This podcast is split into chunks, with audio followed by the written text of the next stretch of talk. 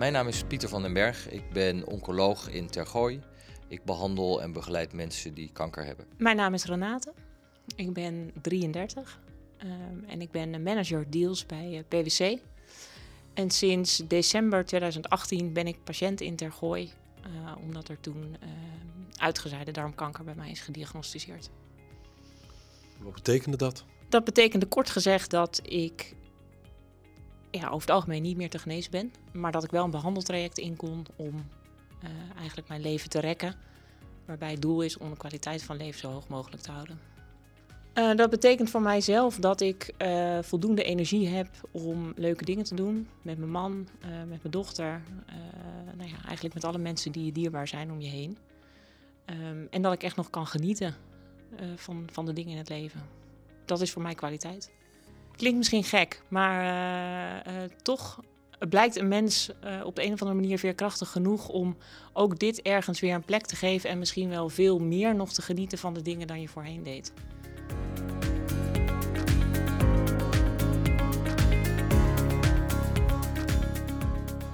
Je, je bent veel bewuster bezig met dingen die je doet. en je kiest ook veel bewuster de dingen die je doet. Dus echt alleen nog maar dingen die je leuk vindt om te doen. Je bent krachtig, maar aan de andere kant zou je toch ook momenten hebben dat je... Ja, natuurlijk. En dat was met name in, in de beginperiode uh, natuurlijk het geval. Ik bedoel, als je zo'n diagnose krijgt, dan ja, overheerst onbegrip, woede ook wel, uh, verdriet heel erg. Maar je merkt wel dat je zelf ook door een proces heen gaat en dat dat gaandeweg wel minder wordt. Het uh, is nooit helemaal weg, maar het lukt wel steeds beter om daarmee om te gaan. Komt er dan ook een soort berusting? Ja, komt er ook wel. Komt er ook wel, maar dat heeft wel veel tijd nodig. En ik denk dat dat ook voor iedereen anders is. Ik denk dat er mensen zijn die misschien nooit berusting vinden. Uh, en dat er mensen zijn die misschien wel sneller berusting vinden dan ik heb gevonden. Het blijft toch in eerste instantie een zoektocht naar... zijn er dan echt geen mogelijkheden voor mij? Uh, en pas als je keer op keer eigenlijk dezelfde boodschap te horen krijgt... van verschillende academische ziekenhuizen ja, dan hè, komt er toch een vorm van berusting in die zin van ja, weet je, als eh, de allerbeste artsen van de wereld zeggen dat ze geen mogelijkheden zien om mij beter te maken, dan ga ik waarschijnlijk niemand tegenkomen die, uh, die dat wel kan. Ik ben best veel ziekenhuizen afgegaan, maar wel bewust de beste ziekenhuizen in de wereld op dit gebied. En niet alle ziekenhuizen, want het kost ook heel veel energie. En met name is het lastig om elke keer weer dezelfde tegenslag te verwerken. Ook al weet je wel dat die komt, maar het blijft wel moeilijk om te horen van iemand dat je niet meer beter wordt. Ja. Elke keer weer, ja. Uh, maar het is ook een manier om uh, inderdaad die berusting te vinden en uh, je situatie te kunnen aanvaarden. Ik heb één dochtertje en die is vorige week één geworden. Ja. dus die is nog veel te klein om dit te begrijpen. En ergens ben ik daar nog een soort van blij om. Ja, dat klinkt misschien gek. Het is een nachtmerrie waar je van de een op de andere dag in bent beland. Maar ik denk dat het voor een kind veel moeilijker is op het moment dat ze echt beseffen wat er gaande is en wat er aan de hand is. En zij begrijpt dat niet. Zij is daar veel te klein voor. Dus ik hoop dat dat haar minder schaadt uh, dan wanneer deze situatie zou plaatsvinden als zij ouder is. Ik kan me zo voorstellen dat je ook kwaad bent het is meer nog verdriet, denk ik, dan woede.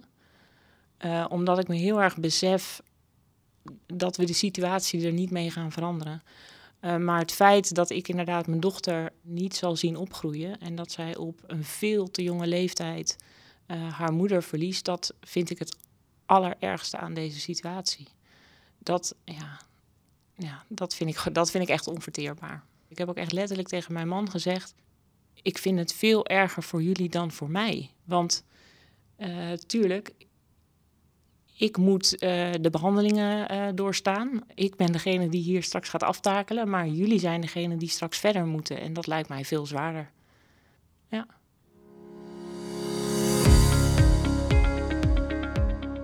Nou, op dit moment zit er eigenlijk een pauze in mijn behandelingen.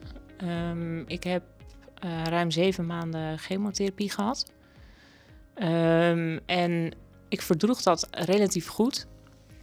Het heeft er ook voor gezorgd dat uh, de kanker nu stabiel is. Um, En op het moment dat uit de scan bleek dat ook de activiteit niet heel hoog is uh, van de kankercellen, um, is ervoor gekozen om een pauze in te lassen. Uh, omdat je niet ongestraft heel lang chemotherapie kunt, kunt krijgen, want dat is gewoon verwoestend voor je lichaam. Dus zolang het stabiel blijft, ben ik even van de chemo af. totdat blijkt dat het wel weer nodig is. Hoe reageer je erop? Nou, daar reageer ik relatief goed op. Kijk, je weet als patiënt eigenlijk niet goed wat je kunt verwachten. Je hebt geen referentiekader nee. wat dat betreft. Het is allemaal nieuw. Ik was vooral bang om, om er echt heel erg ziek van te worden. Je hoort echt verhalen van hè, uh, heel misselijk, heel erg moe, ehm, nou ja, dat soort zaken. En bij mij was het eigenlijk, ja, heel erg moe. Um, een paar dagen niet zoveel eetlust en me eigenlijk een beetje zo-zo voelen. Uh, maar ik ben er nooit heel erg ziek van geweest. Het lukte me dan eigenlijk om na een week weer gewoon wat dingen te ondernemen. Uh, voordat ik weer opnieuw chemokuur zou krijgen. Dus eh, op dat moment dacht ik, nou, het gaat eigenlijk best, best goed. En nu een pauze, hoe voel je je nu? Duizend keer beter. ja, ja, ja. Ik, uh, dat is ook het gekke. Op dat moment dacht ik dat het eigenlijk best goed met me ging. Ik uh, verdroeg die kuur ook relatief goed. Um, maar nu ik uh, bijna 3,5 maand geen chemotherapie meer heb gehad, nu pas voel ik hoe goed je je dan kan voelen. En uh, gek genoeg vergeet je dat gewoon heel snel als je in een behandeltraject zit. Alles is relatief en je stelt je grenzen bij. Um, maar nu merk ik hoe groot het gat toch is. En dat ik eigenlijk toch wel, nou ja, niet beroerd, maar ja, dat ik niet heel erg fit was in de periode dat ik chemo kreeg. Maar dat ben je dus nu wel. Dat ben ik nu wel. Ja. Je oogt ook fit. Dankjewel. En misschien ook gek, maar ik heb dit verhaal natuurlijk al zo vaak verteld. En uh, er zijn nog steeds mensen die ik, uh, die ik tegenkom, vreemden soms, of hier in het ziekenhuis, die dan vragen wat mijn achtergrond is. En die dan schrikken van het verhaal. Uh, en dat is ook logisch. Um, maar misschien ook wel schrikken van het feit dat ik het zo nuchter zit te vertellen. Maar dat komt dus omdat ik al een jaar met deze wetenschap leef en dit verhaal al tientallen keren heb verteld. En dan nou, word je daar zelf wat nuchterder in. Ik ben voornemens om de Kilimanjaro te gaan beklimmen. Dat is de hoogste berg van Afrika. Ja, je dacht bij jezelf, kom, laat ik dat nog eens een keer doen. Stond het hoog op je bucketlist of zo? nou, het stond wel op mijn bucketlist, ja? inderdaad. Ja, ja, zeker. Op uh, plaats 1 ook? Uh, niet op plaats 1. Oh. Nee. Even snel, wat was plaats 1? dat weet ik niet uit mijn hoofd. Reis in Nieuw-Zeeland, denk ik. Ja, uh, maar goed, dat is praktisch iets minder haalbaar. Deze wel. Ja, dit is wel haalbaar. Ja, gek genoeg. Een heuveltje? Een klein heuveltje. En als je ja. wat traint in Nederland, nou, dan heb je genoeg, uh, genoeg kuitspieren getraind, toch? nee, het ga, wat ik net al zei, het gaat heel goed met me. En ik, ik heb nu 3,5 maand geen chemotherapie gehad. En ik merkte eigenlijk vanaf het begin dat ik met de week sterker en fitter werd. Dit plan had ik al. En dus het was niet uh, iets uh, wat ineens kwam opzetten. Ik, heb, ik ga het overigens samen met mijn vader doen. Um, en jaren geleden hadden wij al een keer afgesproken van dit gaan we een keer samen doen. Um, een half jaar geleden heb ik tegen hem gezegd van pap, ik denk niet dat we het nog gaan doen. Toen zat ik midden in mijn behandelingen en nou ja, dan, dan denk je überhaupt niet dat zoiets nog mogelijk is. Um, maar nu merkte ik dat ik met de week sterker aan het worden was uh, en dat het me toch nog niet helemaal los had gelaten. Dus ik dacht... Tickets boeken. Tickets boeken. Reis Papa bellen. Papa bellen, zeggen, ga je mee? Ja. En trainen. Ja, de hoogte in, in Tanzania. En dat is 5895 meter. Klopt. Ja. Ja. Maar ik... Uh, Hoe het voor je? Ja. Koud, zwaar. en ik denk dat er... Ik weet zeker dat er momenten gaan komen dat ik, uh, dat ik spijt heb van mijn beslissing. Afzien. Het, het, het wordt denk ik wel afzien. Maar... Um, ik probeer er ook zo goed mogelijk van te genieten. Uh, en zeker van het feit dat ik dit dus nog kan proberen, in ieder geval. Vind je het niet link? Ja, wat is link? Nou ja, je bent ziek. Ja, ja, maar ik kan ook thuis in mijn slaapkamer gaan zitten en in bed gaan liggen de hele dag. Nou, ik heb uh, toen ik het besluit net had gemaakt, een sportarts uh, in de arm genomen die voor mij een persoonlijk trainingsschema heeft gemaakt. En uh, dat trainingsschema bestaat uit twee dagen in de week een lange wandeling maken. Uh, dus dan moet je denken aan uh, 10 tot 15 kilometer. Um, en twee dagen in de week twee uur cardio training. Om het vol te houden? Verrassend genoeg, ja. ja. Maar dat verbaasde me wel. Ja. Want? Ik heb heel lang niet op dat niveau kunnen sporten. Eh, tijdens mijn behandelingen ben ik wel twee keer in de week onder begeleiding ook van een fysiotherapeut eh, blijven bewegen. Eh, maar als ik nu terugkijk, staat wat ik toen deed niet in verhouding met het trainingsschema dat ik nu nastreef. Pieter van den Berg, oncoloog hier in Tegooi. Hoe luister jij hiernaar? Het is fantastisch dat Renate dat doet. Om verschillende redenen. Maar ik denk dat mensen met kanker uh, überhaupt veel meer moeten bewegen. Maar een andere reden om te bewegen en meer te doen dan je eigenlijk kan en dan andere mensen zeggen, is dat je je grenzen verlegt. Dus eigenlijk weer de regie over je leven terugneemt. In plaats van dat de kanker je leven dicteert. Chemo heeft gehad, ze voelde zich niet goed en ze heeft nu toch die kracht. Hè? is toch knap. Of is het niet knap? Is het normaal? Het is helemaal niet normaal. Het is qua doorzettingsvermogen eh, heel erg goed. Um, maar mensen krijgen ook de beloning als ze bewegen tijdens hun kankerbehandelingen. Dat ze zich beter gaan voelen. Uh, niet alleen tijdens de behandelingen, maar ook na die behandelingen. Dus het gat waar mensen invallen qua bijwerkingen wordt veel minder diep als je tijdens die behandelingen beweegt. Maar dat vergt een inspanning en dat vergt heel veel zelfdiscipline. Ik denk dat je iets moet kiezen wat je leuk vindt. Want als je iets gaat doen omdat de dokter het wil, dan gaat het niet lukken. En dat is voor iedereen anders. Maar ik denk dat je het in twee grote groepen kan onderscheiden. Dat is krachttraining en dat is cardiotraining. En ik denk dat je een combinatie van beide zou moeten doen. Want let wel, de groep patiënten waar we over praten, dat zijn in het algemeen uh, patiënten die uh, ten gevolge van de kanker een aantal handicaps overhouden. Ze krijgen een behandeling met chemotherapie of zijn geopereerd. Dus dat zijn mensen die op verschillende vlakken beperkingen ervaren. Ook door de behandelingen verliezen ze spiermassa. En de enige manier om dat op te lossen is om te bewegen en om te trainen. Ongeacht leeftijd? Ongeacht leeftijd. Ook voor oude mensen is dat heel belangrijk. Die mensen verliezen nog sneller spiermassa dan jonge mensen. En op het moment dat ze het verliezen, is het voor hen nog lastiger om dat weer te compenseren dan voor jonge mensen.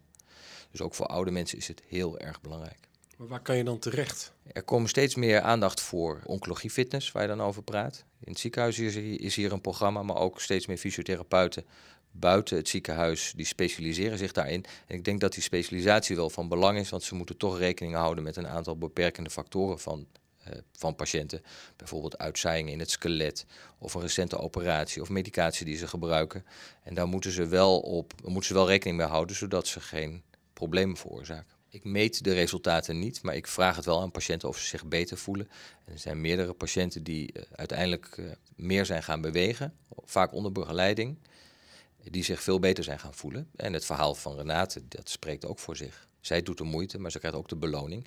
Alleen mensen moeten niet vergeten dat die beloning vaak niet meteen een week na het starten van het sporten begint, maar dat het een paar weken of een paar maanden op zich kan laten wachten. We hebben uh, een paar jaar geleden een fietstocht uh, gehouden voor het goede doel de chemotuin. En daar hebben mensen die 35 chemokuren hebben gehad, die hebben die 100 kilometer in weer en wind gefietst. En het geluk van die mensen toen ze die tocht hadden afgerond, dat vergeet ik nooit meer. Iedereen zei tegen hen, je moet wat rustiger aan je moet vooral niet overbelasten. En die mensen zijn tegenovergestelde gaan doen. En die laten zien dat ze eigenlijk meer kunnen dan ze van zichzelf verwacht hadden.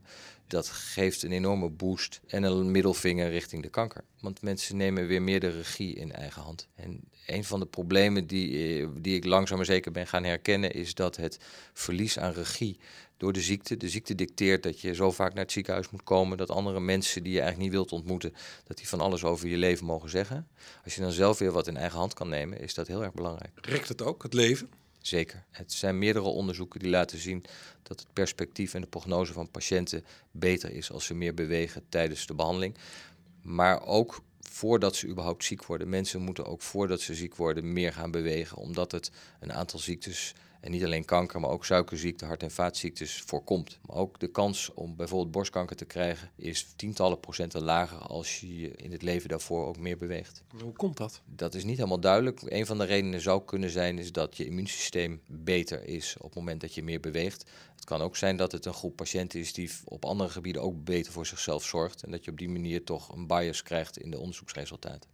Ja, mensen kunnen meer dan ze zelf denken, maar ook meer dan hun omgeving denkt dat ze kunnen. Dus ik stimuleer altijd mensen om meer te doen en hun grenzen maar op te zoeken.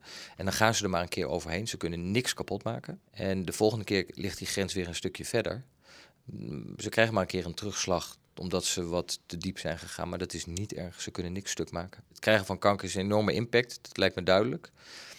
Maar linksom of rechtsom zul je dat moeten accepteren. Op het moment dat je steeds moeite hebt om te accepteren wat je uh, overkomt, dat maakt je leven nog veel lastiger dan het al is. En het meer bewegen en je grenzen verleggen kan ook helpen om te accepteren dat je dit uh, op, op je pad krijgt. Iedereen zou de Kilimanjaro moeten gaan beklimmen. Ja, er zijn meer plekken, de, maar de, uh, iedereen moet bewegen. En dat geldt niet alleen voor de patiënten, maar dat geldt ook voor de mensen die de patiënten behandelen. Want ook daar zit een hoop stress en onrust. Dus uh, ik denk dat het ook voor die groep mensen een, uh, heel belangrijk is, want dan krijgen de patiënten ook beter uitgeruste hulpverleners.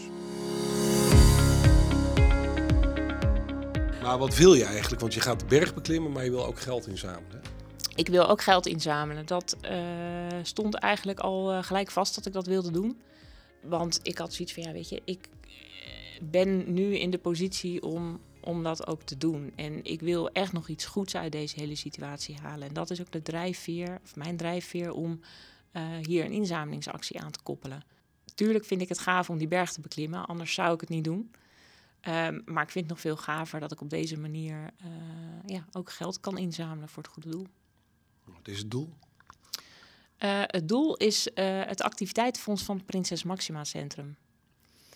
Het Prinses Maxima Centrum is uh, het ziekenhuis in Nederland dat uh, kinderen met kanker behandelt. Um, er zijn 600 patiënten of kinderen die elk jaar gediagnosticeerd worden met kanker. en het Prinses Maxima Centrum is het enige ziekenhuis in Nederland waar al die kinderen worden behandeld.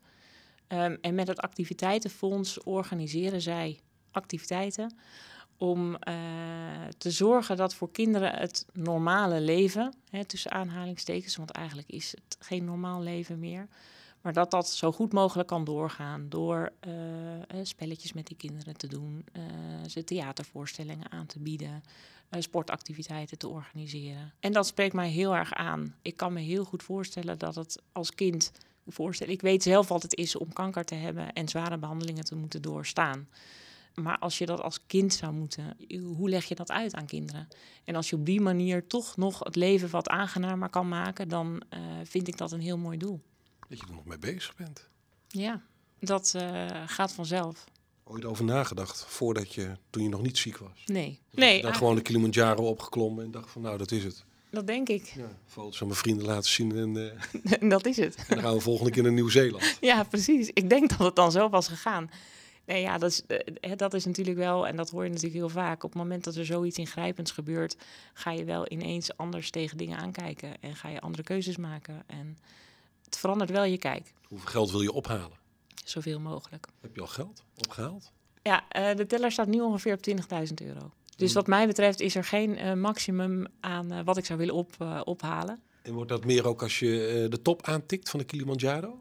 Ik heb er geen uh, prestatie aan gekoppeld. Of nee? prestatie aan gekoppeld, natuurlijk. Ik ga uh, die Kilimanjaro beklimmen. Maar uh, ik heb geen donateurs gehoord die zeggen dat ze hun donatie weer intrekken op het moment dat ik die top niet haal. Dus ja, we gaan het zien als het zover is. Maar hoe kan je geld storten?